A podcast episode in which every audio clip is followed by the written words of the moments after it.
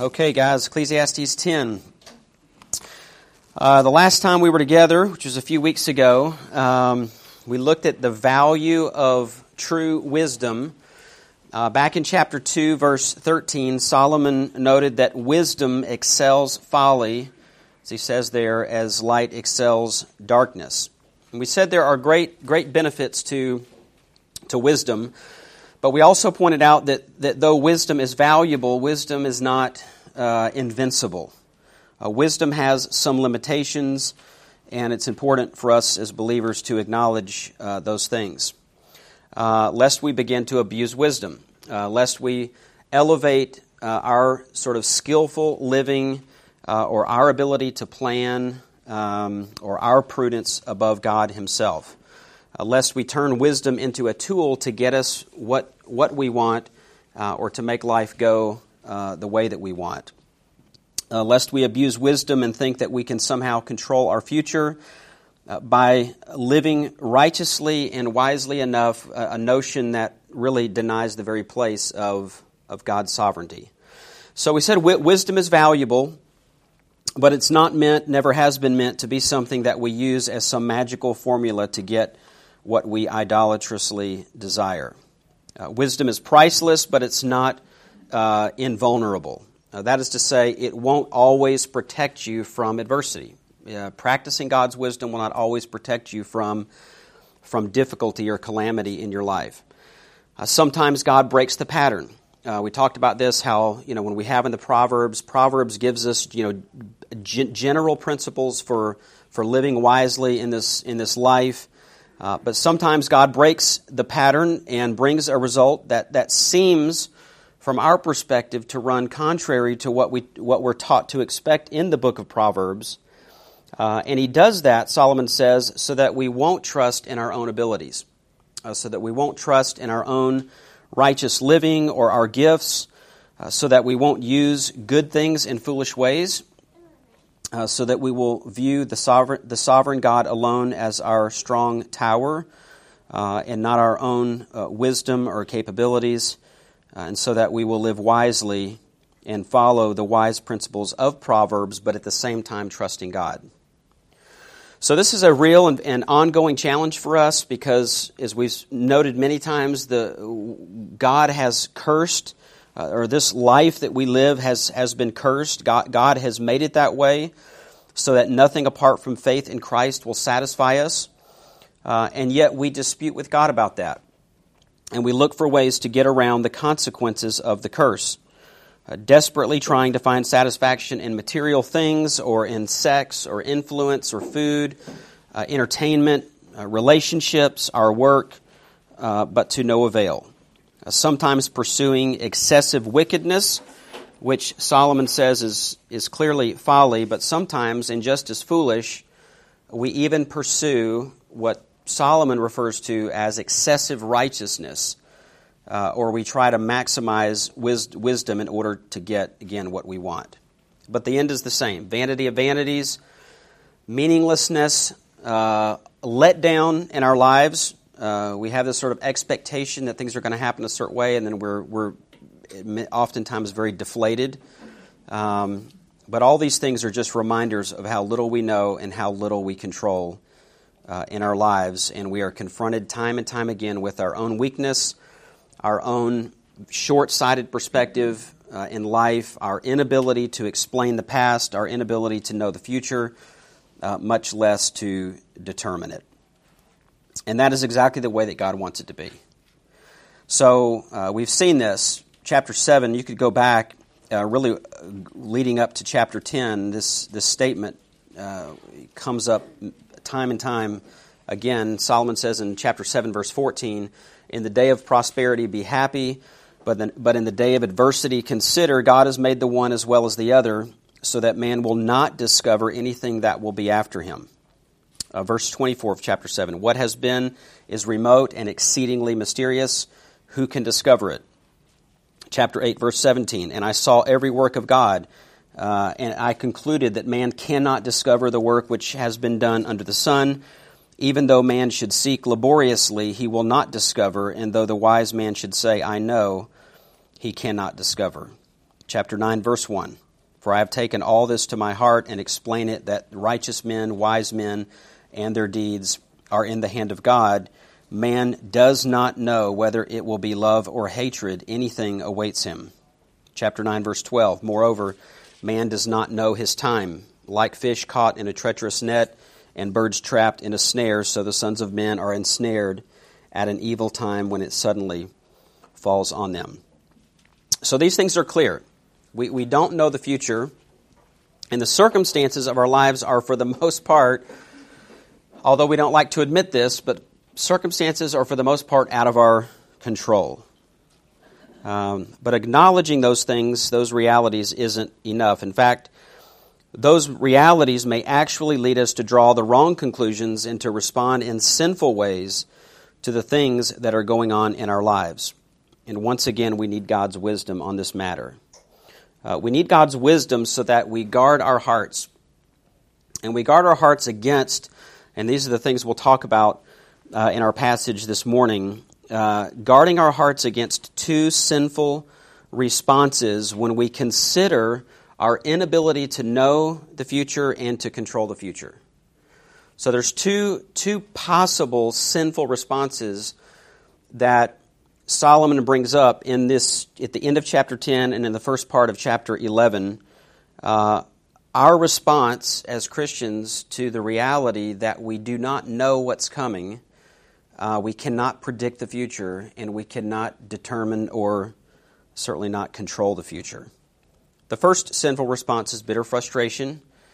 Um, we'll look at that in chapter 10. And the second possibility, the second sinful response, is paralyzing anxiety. So, first, Solomon says, when you don't know the future and when circumstances are out of your control, the first thing you need to do is to beware of bitter frustration. And so we pick up here in chapter 10, verse 16.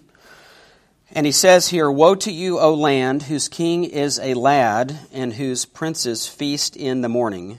Blessed are you, O land, whose king is of nobility, and whose princes eat at the appropriate time, for strength and not for drunkenness. Through indolence the rafters sag, and through slackness the house leaks. Men prepare a meal for enjoyment, and wine makes life merry, and money is the answer to everything.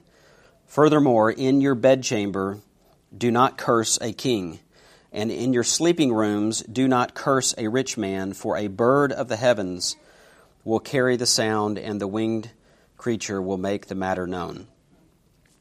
Now, here Solomon describes a situation where a king is in charge of the land. Not necessarily a lad. When we think about a lad, we typically think of a, uh, a, a, young person, so we might think that he's talking here about a, a boy king. Um, but more likely, he's referring to a man who is older but is actually just uh, immature in, in his thinking. In fact, King Solomon used the term, this very term lad, that particular way when he first took the throne in Israel to describe himself uh, when he was just simply acknowledging his lack of experience uh, before asking God for the wisdom to rule. So Solomon himself at that time wasn't a young boy, he was a, he was a, a man, an adult, but he was just acknowledging that in his thinking and his, in his experience, he was in many ways immature. He was a lad. So we have this kingly court where Solomon says gluttonous leaders, gluttonous princes feast every morning. Now, in Hebrew culture, the morning was the time to, that was used to judge the needs of the people, to, ju- to judge and assess and address the problems of the problems of the people. Late afternoon and evening, those were the times for feasting. But here we have men who indulge themselves pretty much all throughout the day, um, and in the process neg- neglecting their duties. He talks about excessive feasting, uh, drinking to the point of drunkenness, uh, men using their position of privilege for selfish pleasure, and at the same time destroying the kingdom through their slothfulness and through their neglect. Uh, leaders having more a sense of entitlement than a sense of responsibility. Rulers indulging in, in luxury and intemperance, allowing the nation, allowing the land to deteriorate, and per- permitting abuses to flourish. And so they're basically indulging themselves and being extremely irresponsible with uh, the responsibilities they should have to, to, to lead and to solve problems. They're actually creating, creating problems for the land um, to such a degree that Solomon actually compares their reckless and dilapidated maintenance of, of justice um, to the leaking of a house's roof, causing the roof to rot and ultimately collapse. And then to compound that problem, the people of the land are also idle and indulgent in laughter, feasting, and drinking, and think that money is the solution to everything, just following the example of their leaders who eat and drink and carelessly spend the taxpayers' money. So you talk about a situation that is not only out of a person's control, but is also a situation that's hard to deal with. I mean, if you don't believe that, then just think about your typical reaction and response when you see and hear, maybe even on a, on a daily basis, about all the shenanigans and the things that are going on in, in, the, in, in our government and, and, in, and in the political arena. So, uh, these are difficult things. Uh, governments led by a hierarchy of officials who are either incompetent, impulsive, and simple minded, or naive, vain, and insecure. So, what Solomon's describing here is a situation that is truly both frustrating it, to a degree and but very distant in the sense of we don't have a lot of control over these things. We witness them, we see them unfold, but there's really not a lot that we can do on a day to day basis to affect that to, to, to, a, to a great degree. So, what do you do? How do you react to that kind of a situation? Well, I can tell you how we're tempted to respond when we see those kinds of things. We're tempted to complain, right? We complain, we grumble, uh, we criticize, or as I'll call it here, bitter frustration. Uh, we're not just frustrated with what's going on, but we actually become very critical and very bitter, I think, in, in our hearts about those things that are, uh, that are out, of, out, of our control, whether they be a situation like this or, or, or many others in our life. Um, so, yeah, isn't that what we typically do? I mean, isn't that what we often do when we're, we're in some unpleasant circumstance that is beyond our control? Um, and it is. And that's why Solomon warns us in verse 20. He says, Furthermore, in your bedchamber, which actually in, in, the, in the Hebrew is not a good, it's, it actually is, would be better translated, furthermore, in your thoughts. So he's basically talking about what you say to yourself or what you think about in your own heart. He's not, the bedchamber is just, in fact, who has a different translation than that? What does yours say, Robin? In your thoughts, yeah, that's, that's, that's more accurate. So he's basically saying that, you know, in your own thoughts, do not curse the king. Don't let that be your response. When you see these things in your life that are out of control and the people that are involved in those kinds of circumstances, be careful about what's going on in your own heart because when you're that way, you're not factoring in God's sovereignty. You're, you're not just grumbling against those people or that circumstance, you are ultimately grumbling against God's plan, against God's, God's purposes. So he says, in your, in your thoughts, do not curse a king, and in your sleeping rooms, do not curse a rich man, for a bird of the heavens will carry the sound, and the winged creature will make the matter known. So Solomon says essentially, beware of that bitterness and that frustration that you don't know the future and that you're not getting what you want. Don't entertain bitterness in your heart, and definitely don't express bitterness to even your closest confidant. Because when you do that, it begins to excel and express itself and takes on wings of its own. So he's just saying this is, this is the, the tendency when we're put in a situation as Christians that we don't have a lot of control over and we don't like what's going on, we have a tendency to become critical, to complain, to grumble, and then to disseminate that grumbling and that critical spirit in that complaining. So he's saying, don't let it guard your heart against it. But then, of course, if you don't guard your heart, then the next step is it's coming out.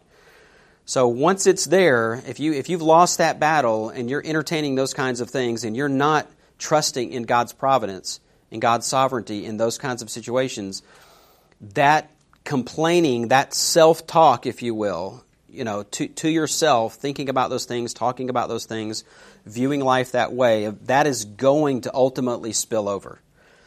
And it may just spill over to the people that are the closest to you, but it probably is not going to stay with those individuals because this kind of stuff just spreads and festers. maybe, maybe. But you understand this. I mean, you deal with this. I mean, we, at, at, different levels, we we've seen this play out. Um, but I know that you know. I mean, if you're in a if you're in a leadership position in any any organization, uh, institution, this is a constant battle, right? And so things are going on at an upper level, and the people down here, they may not like what's going on. They don't like it. And I'm not saying that Mike's, you know, living it up every day here and he's dr- drinking and being merry and, and, and, and wasting dollars. But I'm just saying there's always this tendency in, in any sort of authority submission relationship for the person that's called to submit to those authorities to not like what's going on and then to rather than just glad gladly submit to it and understand this is just God's this is just God's design, there's a tendency for us to complain and, and to and to not take into consideration God's providence and his sovereignty. And then that kind of stuff just goes out. Uh, Charles Bridges in his commentary on Ecclesiastes, this is sort of kind of kind of an older King James the way that he, he writes, but I thought this was a good a good quote about this particular uh, section. He says, uh, Bridges speaks about another contemporary of his and says, A modern writer gives a graphical application of this proverb It is dangerous to speak where secrecy is required. The thought is thine own while you keep it to yourself. But once the cage is opened and the bird let loose, who knows how far its flight may bear it?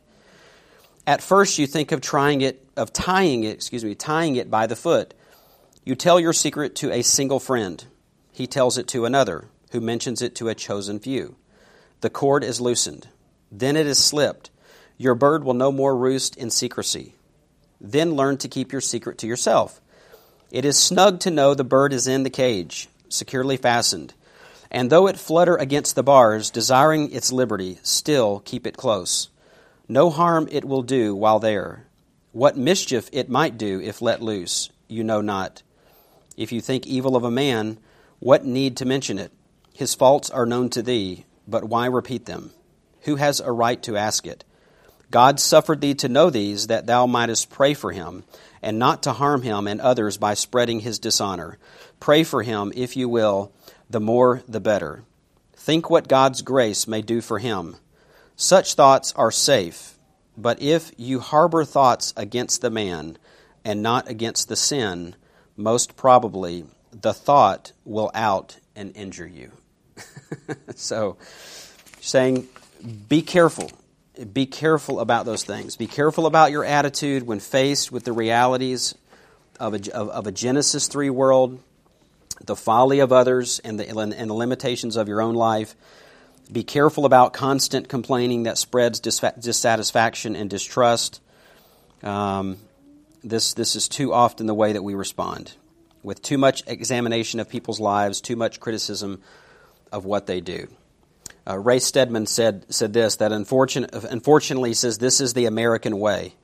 Electing a man to office, giving him six months to change everything, and if he does not do it, spending the next three and a half years complaining about it. so that's pretty, it's not, not far off, off the mark. And then he actually made the statement um, and this was years ago, he made the statement that there would come a time in our country where no man would serve two terms because the, he felt like that people were becoming so critical of its leaders that a guy wouldn't survive, that no leader in our country would survive more than four years because the level of criticism would, would raise to such an extent that before he could uh, get halfway through his term, people would be ready to kick him out and get somebody else. What's that? Yeah. we'll see where we're headed. So beware of bitter frustration. Guard your heart, says, guard your, your mouth. This is true wisdom. Next, Solomon warns us about as, as, as well, um, gives us the remedy for the sin of paralyzing anxiety. Uh, now, if you think about it, there are at least three reasons why a believer in Jesus Christ might struggle to live worry free under the sun. The first uh, is that they, uh, they, they might have an inadequate understanding of God's sovereignty. Uh, Solomon stated back in chapter 3, verse 1 there is an appointed time for everything, and there is a time for every event under heaven. And Solomon has made it very clear that God has a plan and that there are no accidents in that plan. But if you don't believe in the sovereign God of Scripture, you might be tempted to think that, for example, maybe you have an idea, and I know there's many Christians who have this concept of Satan, that somehow Satan is on par with God um, and is able at times to disrupt God's plan, as if Satan and God are in this tug of war battle to get God's plan to either get it done or to disrupt it. Uh, or maybe because you don't believe that God is in complete control, you, you might be tempted to think that you are in control. Uh, both of those things, both of those misunderstandings, as well as many others like them, will inevitably leave you consumed with anxiety and fear. So it could just be that you don't have an understanding of God's sovereignty. That would lead to, to, to worry and fear and anxiety. A second, some believers struggle with worry because even though they, they might fully understand God's sovereignty, they may still doubt God's goodness or his wisdom. So they understand the sovereignty of God, they just don't understand the other attributes of God that provide the balance that we need. So if, if you know that God is all powerful, but you also believe that he is unaware or that he is unconcerned or that he is unloving, you will certainly be gripped with fear. On the other hand, believing what our pastor preached last Sunday, Romans 8:28, knowing that God causes all things to work together for good to those who are called according to God's purpose and who love Him, um, and believing that that God is not only sovereign but but also good and wise, will bring great relief to the person that struggles with fear and worry. So it's not just that God is sovereign, it's that, as our pastor will go on and explain, God is for us. right? So he's not just powerful and able to do what he pleases, but he is on our side. Right? He knows all things and and and and desires what is what is best for us. So sometimes you have people that understand the sovereignty of God, they just don't have a, a good uh, understanding of God's wisdom or his good intentions. And then there are those who have a mystical view of decision making. A mystical view of decision making. The belief that, that, that somehow we should know through some secret message from God what His decreed or His sovereign will is before we make a decision. That is paralyzing. That's paralyzing. And it's unbiblical. It's an unbiblical way of thinking. And yet, Many Christians agonize over making certain decisions because they can't find a procedure in the Bible for divining God's will. So they're on the hunt. They're looking for God's will, but they have a very mystical view of, of what that is. In fact, um, just uh, a, few, a, couple of weeks ago, I was listening to a message from a, a pastor in our area, and uh, this is maybe three, it's been in the last month preached a message, and it really wasn't the thrust of the message. It was almost a, a sort of a caveat in the sermon. But he just said, uh, he mentioned the concept of knowing God's will and just said, kind of parenthetically, oh, by the way, listen, I get this question all the time. People want to know what the will of God is. Uh, you know, people are making decisions. They come to my office. We talk about it, and, and they're and they're telling me how they how do they make decisions and how do they you know know that God is leading them in a certain direction and so he just said let me just give you three quick things I mean if you if you want to know how to make decisions and know the will of God this is what you need to do he said first of all you need to have peace from God. And so, and then he, and he had qualified it. He said, Now, I'm not talking about your peace, because he said, People will come to me and say that they have peace about things in their life, and that's why they're making a certain decision. He said, But I'm not talking about your personal peace, I'm talking about peace from God. Well, my first question is how do you know the difference between those two things? they're both very subjective. I mean, if you talk about the, I understand what he's saying that it's there is a difference between some sort of self-contrived peace and a peace that's given from God. The problem is subjectively, how do you know the difference between the two? Because eh, eh, you, you, people just say, I have peace. So what does that mean? I mean, I, I, most people are going to say it's from God. They're not going to say it's from themselves. And how would you ever know if they were coming to you for help and counsel? How what what what uh, I guess um, sort of in, in a um, in a concrete way, how would you give them qualifications to know what, if it's that person's own personal peace or if it's peace from God? So that was the first thing. But you, so you got to have peace from God, not yourself. Uh, the second thing he mentioned was it has to glorify Jesus. Well, I agree with that. Our decisions to be in the will of God need they need to glorify Jesus. But that to me also is a pretty big umbrella. So when you just say that, I'm thinking about all the Christians listening to this message that are making decisions and they're thinking, well, yeah, I mean, I want Jesus to be glorified. But but then when you ask them what they're doing, many of them are doing things that are completely contrary to what the Word of God teaches. But yet in their minds, they're glorifying Jesus. So that's there's not again not a lot of detail with that.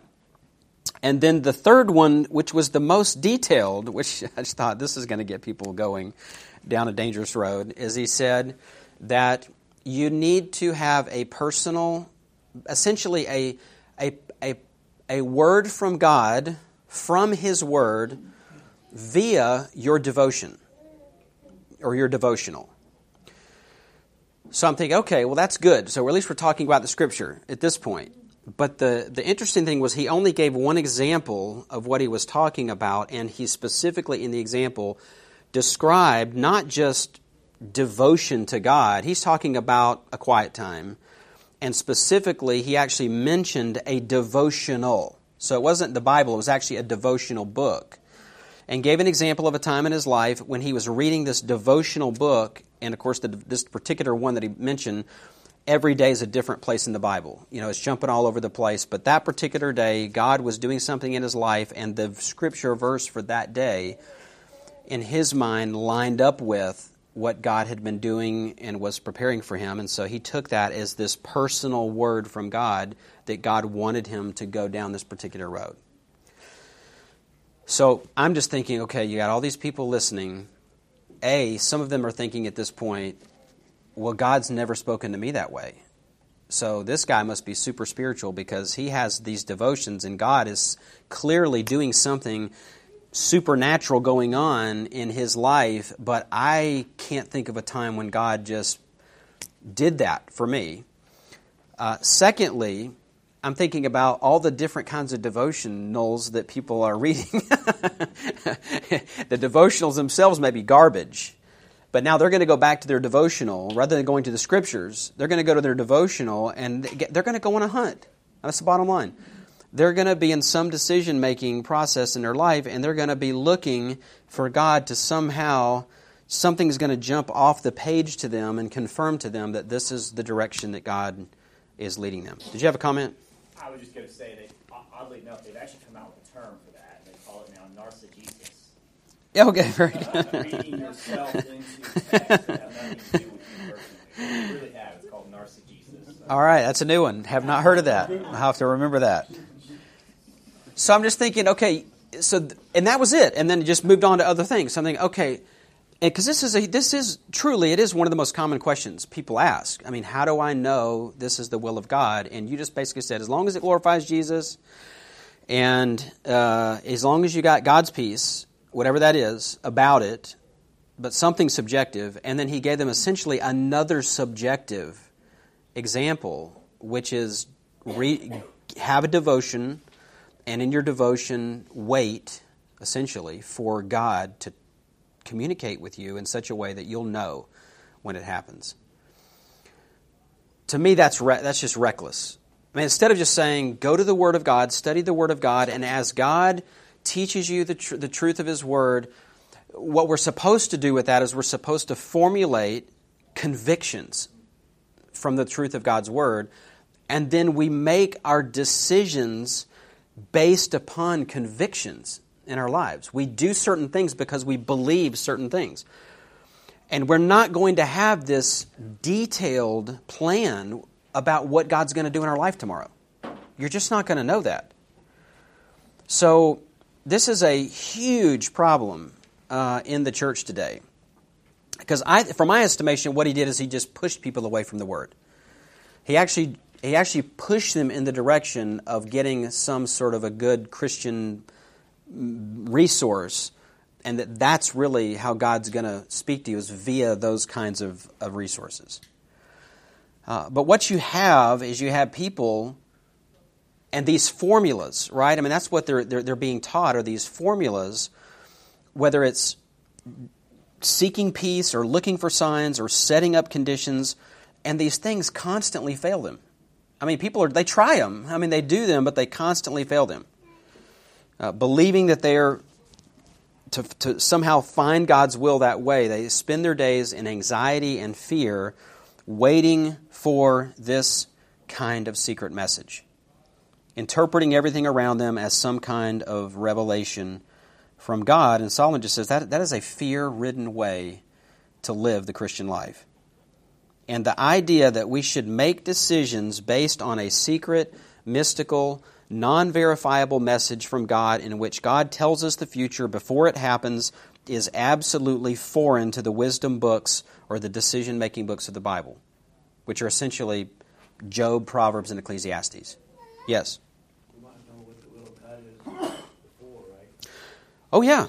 They want to know every time we ever, we ever, even in the Old Testament, whenever, whenever the will of God is revealed, is after we see what God's doing, because it doesn't make sense. Yes. That's what I'm saying. Or to, or to put it this way, when you're talking about the will of God, you, you can be talking about one of two things. One we call God's revealed will, which is what we have here. So God has revealed mm-hmm. His will in the Word of God, but that's not what they're asking for. What they want to know is they want to know ahead of time the specifics about what God is going to do in this situation in their life, and God never tells us He's going to tell us that in advance. Yeah, it's it's. I mean, we know the general direction. Like we could take Romans eight twenty eight through thirty, and we could say we know the general direction. We know what God is doing. His will is for us to be conformed to the image of Christ. So we know these.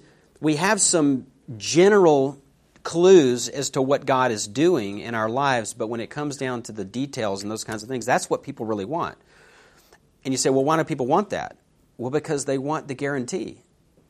They want to know that if they do this particular thing, that somehow God is going to bless this particular thing and that it's going to somehow safeguard them against adversity and affliction. So, the idea that we should be certain about God's plan before we make our plans just isn't biblical. James 4:15 says instead instead you ought to say if the Lord wills we will live and also do this this or that.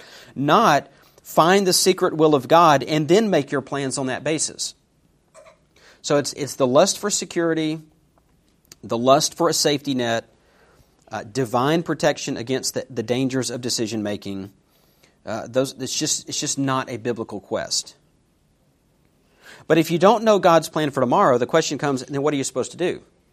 so, okay, we admit we don't know it. Okay?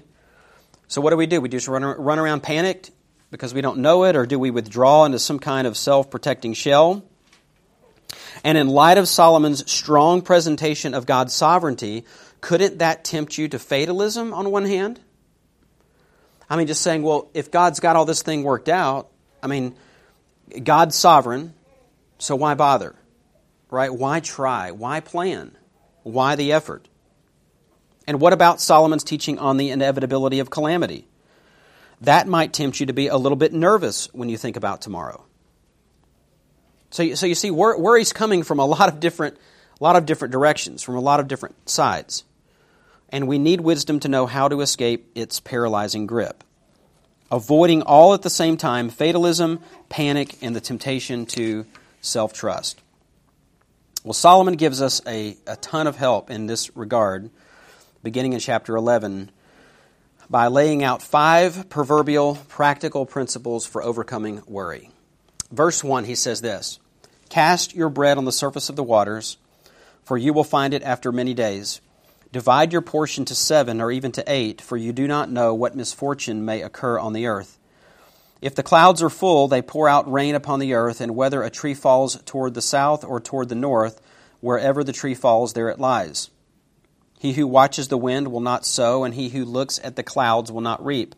Just as you do not know the path of the wind and how bones are formed in the womb of the pregnant woman, so you do not know the activity of God who makes all things. Sow your seed in the morning, and do not be idle in the evening, for you do not know whether morning or evening sowing will succeed, or whether both of them alike will be good. So we see, what's that? Chapter 11, Ecclesiastes 11, verse, uh, verses 1 to 6. Uh, so we see this issue of worry clearly, I think, in verse 4, where he says, he who watches the wind will not sow, and he who looks at the clouds will not reap. So Solomon says there's a farmer. And this farmer wants to be sure of perfect weather before he plants. And he wants to be sure of perfect weather before he harvests. And consequently, anxiety over every breeze and every cloud immobilizes him since the, since the circumstances might not be perfect, and he decides to not even open the door and go outside. Now, we understand farming was risky business. Uh, was that way in Solomon's day? It still is. Ultim- uh, untimely rain could cause your crops to mildew. Blasting eastern winds out of the Arabian desert could incinerate your crops. Locusts might devour them. Amalekite raiders might come in and steal them. The possibilities for disasters, if you were a farmer, were numerous. And this farmer in verse 4 is familiar with all those, all those things, all those possibilities. In fact, he goes to bed with a list of those possible disasters on his mind at night. And he wakes up in the morning with that list. He is a worrier. He looks out the window in the morning as he drinks his coffee, and, he, and if he notices the wind blowing at all, he concludes that he better not sow that day because he might lose some seed. Then at harvest time, he is paralyzed by another concern clouds off to the west. There might be a storm brewing out over the Mediterranean. Better not harvest today. So here he is, so worried about losing his investment so aware of his inability to know or to control the future, but so gripped with fear that he is led to inactivity, which is a huge problem, not just for him, but for us. Right?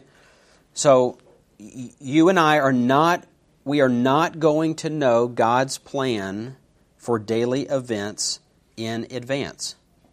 God is just not going to tell you those things. But the question is should that lock you and I into some fatalistic view or overwhelm us with fear? Solomon's counsel is not at all. And yet, sometimes we want absolute confirmation of success or safety before we attempt anything. Sometimes we want absolute protection from all risk of failure. Sometimes we try to avoid failure or calamity by waiting for perfect circumstances.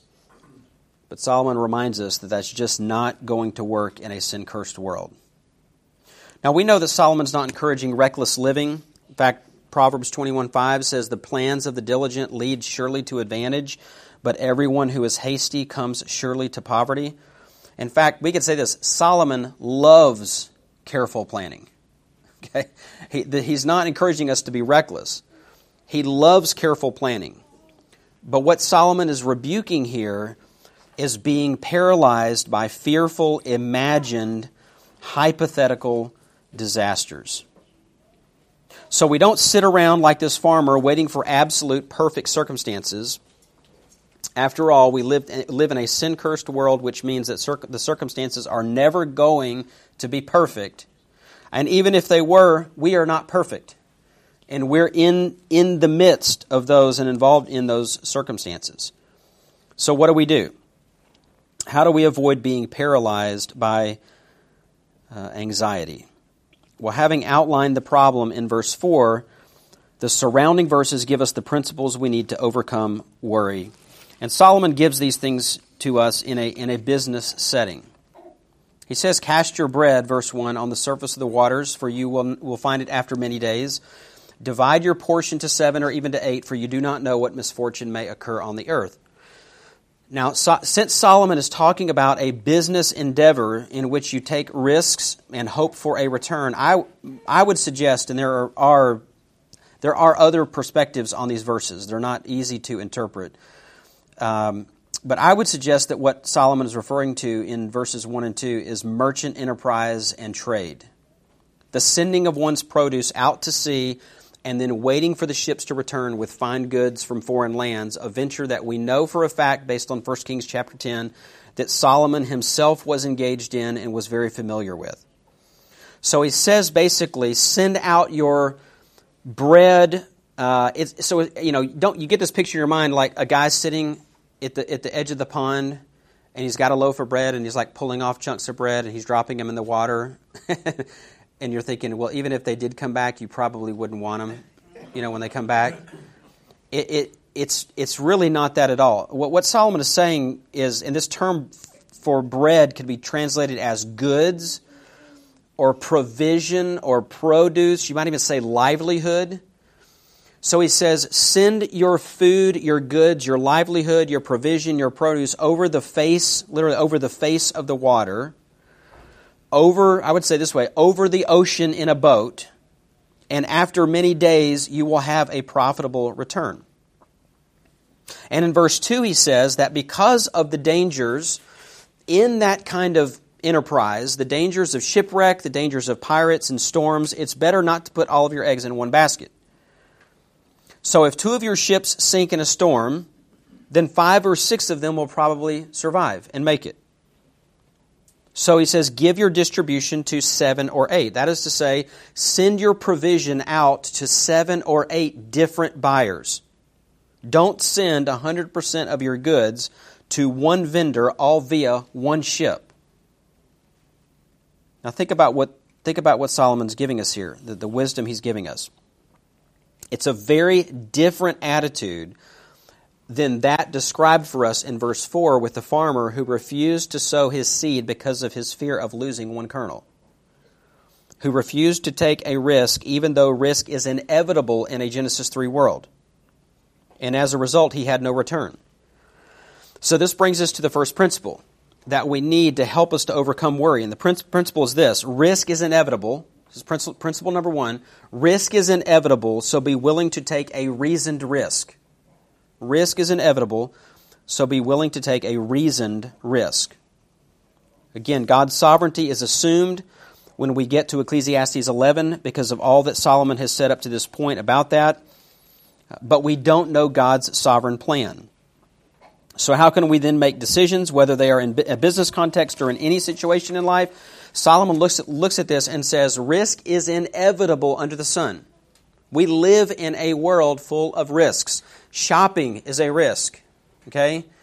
Walking or jogging down the sidewalk is a risk, right? Hello? You remember? Walking is a risk. Dating is a risk. Working is a risk. Eating is a risk. So you're going to have to be willing, under the sovereignty of God and while trusting in God, to take a reasoned risk. Not a reckless risk, but a reasoned risk. The worrier is paralyzed by the risk and the uncertainty of the future. But the wise man who trusts God knows that risk is a part of life and takes carefully evaluated steps of faith rather than being dominated by fear. So there's going to be risk, but sometimes you're going to have to trust God and go for it. right? You can't stay inside the house waiting for the perfect situation. So that's principle number one. Principle number two as a general rule, effort produces return. As a general rule, effort produces return. So, says Solomon, stop worrying. Send out your ships. And usually, they will come back with a profit. Not always, but usually. But nothing ventured, you have this, this is even a, a we use this even in our modern uh, context. Nothing ventured is nothing gained, right? So be sensible with your resources, but put it out there where it is needed. So, principle number two, as a general rule, effort produces return. We see that in verse 1. Principle number three, plan for things to go wrong. Plan for things to go wrong. Solomon would ask you, are you worrying are you worrying that things will go wrong? Stop worrying and just assume that things may not go the way that you want them to go. But don't worry. Send out your goods because you'll get nothing in return if you don't try. But when you do, prepare for things to go wrong. Right, which has nothing to do with Murphy, Murphy's law, right? It has everything to do with Adam's lawlessness, right? So it's not just Murphy's law. It's, it, we live in a sin cursed world. That's all he's saying. That's why he says to send these things out on seven different boats, not just one. So he encourages that in verse 2. Basically, it's diversifying, right? Diversifying is a way to protect against calamity. And then in verse 6, he virtually says the same thing Sow your seed in the morning and do not be idle in the evening, for you do not know whether morning or evening sowing will succeed or whether both of them alike will be good. In other words, you don't know which one will succeed or if both will succeed, so diversify.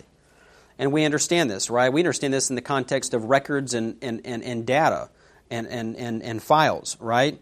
We understand that you don't store all of your data in one place right? You plan for things to go wrong, which is why you back up your information.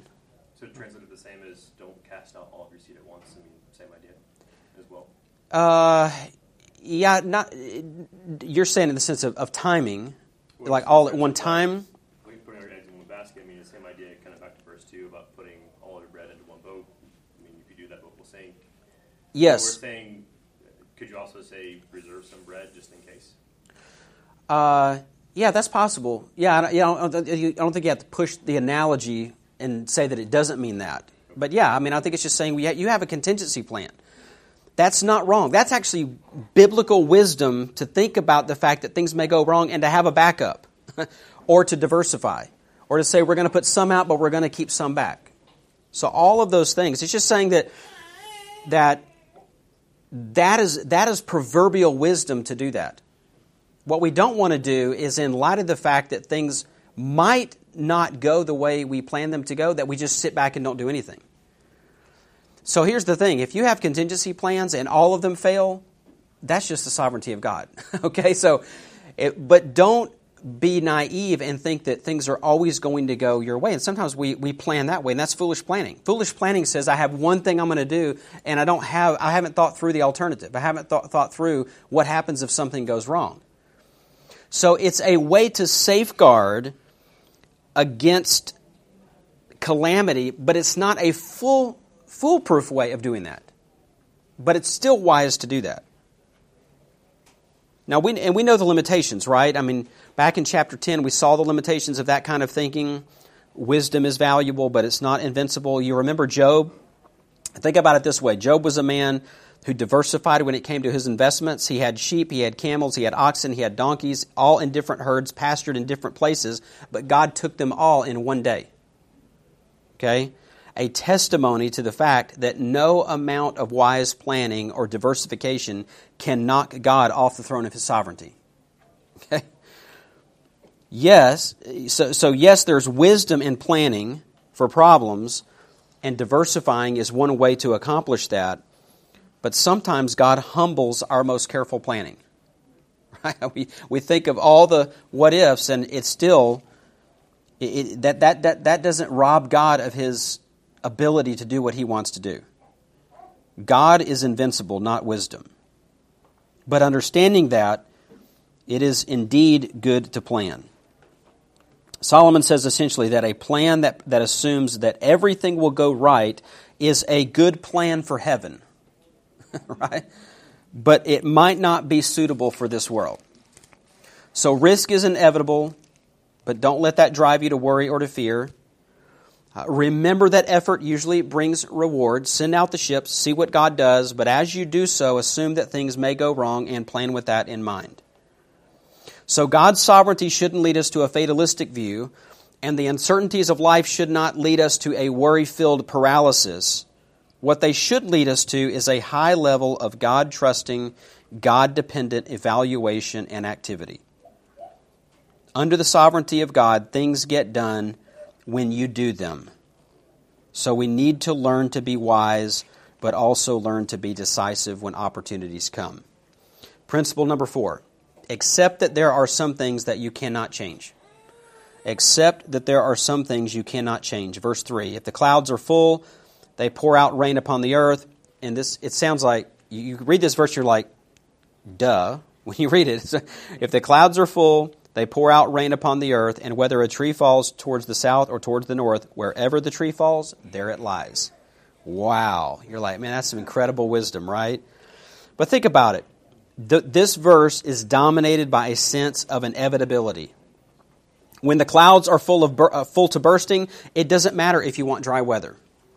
When the tree falls down, it doesn't matter if you want it to stay standing or consult you on which direction it's going to fall. Some things just happen and you can't do anything about it. And understanding that helps us with paralyzing anxiety. Because worry is energy, it's physical energy, mental energy, emotional energy, spiritual energy, wasted on things that you cannot change. We have to learn to trust God with what we cannot change. And the farmer in verse 4 needs that wisdom as he frets about the weather, right?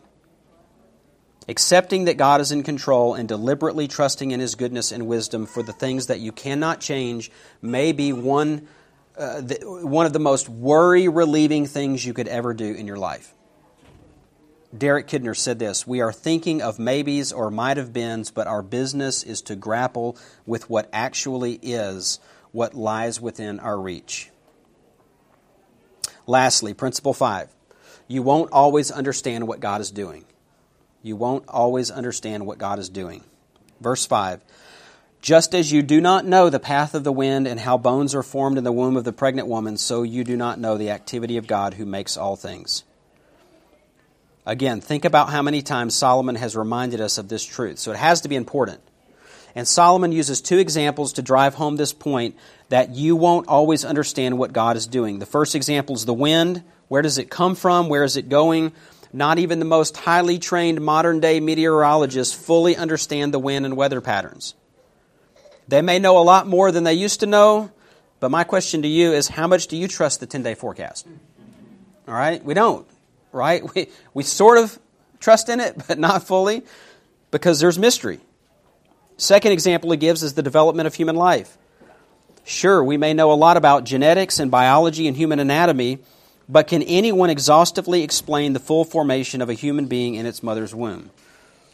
We may understand more than we ever have about the wind or the growth of the bones of an unborn fetus, but there are still things about these subjects that are shrouded in mystery. And so it is with your life. There will be times that you might be able to connect the dots, but there will be many more when you cannot. You know that God is doing all things in your life as a Christian for His glory, and your eternal benefit, but how that is going to work its way out in detail in your day to day experience is a mystery. You, you just can't see it. You just won't get it. You won't understand it fully, but God does. And then in verse 6, Solomon summarizes the section Sow your seed in the morning, and do not be idle in the evening, for you do not know whether morning or evening sowing will succeed, or whether both of them alike will be good. So Solomon's advice is take, take the risk. Go for it. Do it. See what God will do. So back to the warrior that wants the perfect conditions, who wants no risk, who wants an absolute guarantee that his efforts will succeed. Solomon says, Stop worrying, sow the seeds, God is sovereign, get the seed in the dirt. Wisely diversify your efforts. Stop worrying about what you can't change and get busy with the things that are your responsibility. The seed may grow and the seed may not grow, but God is in control of that.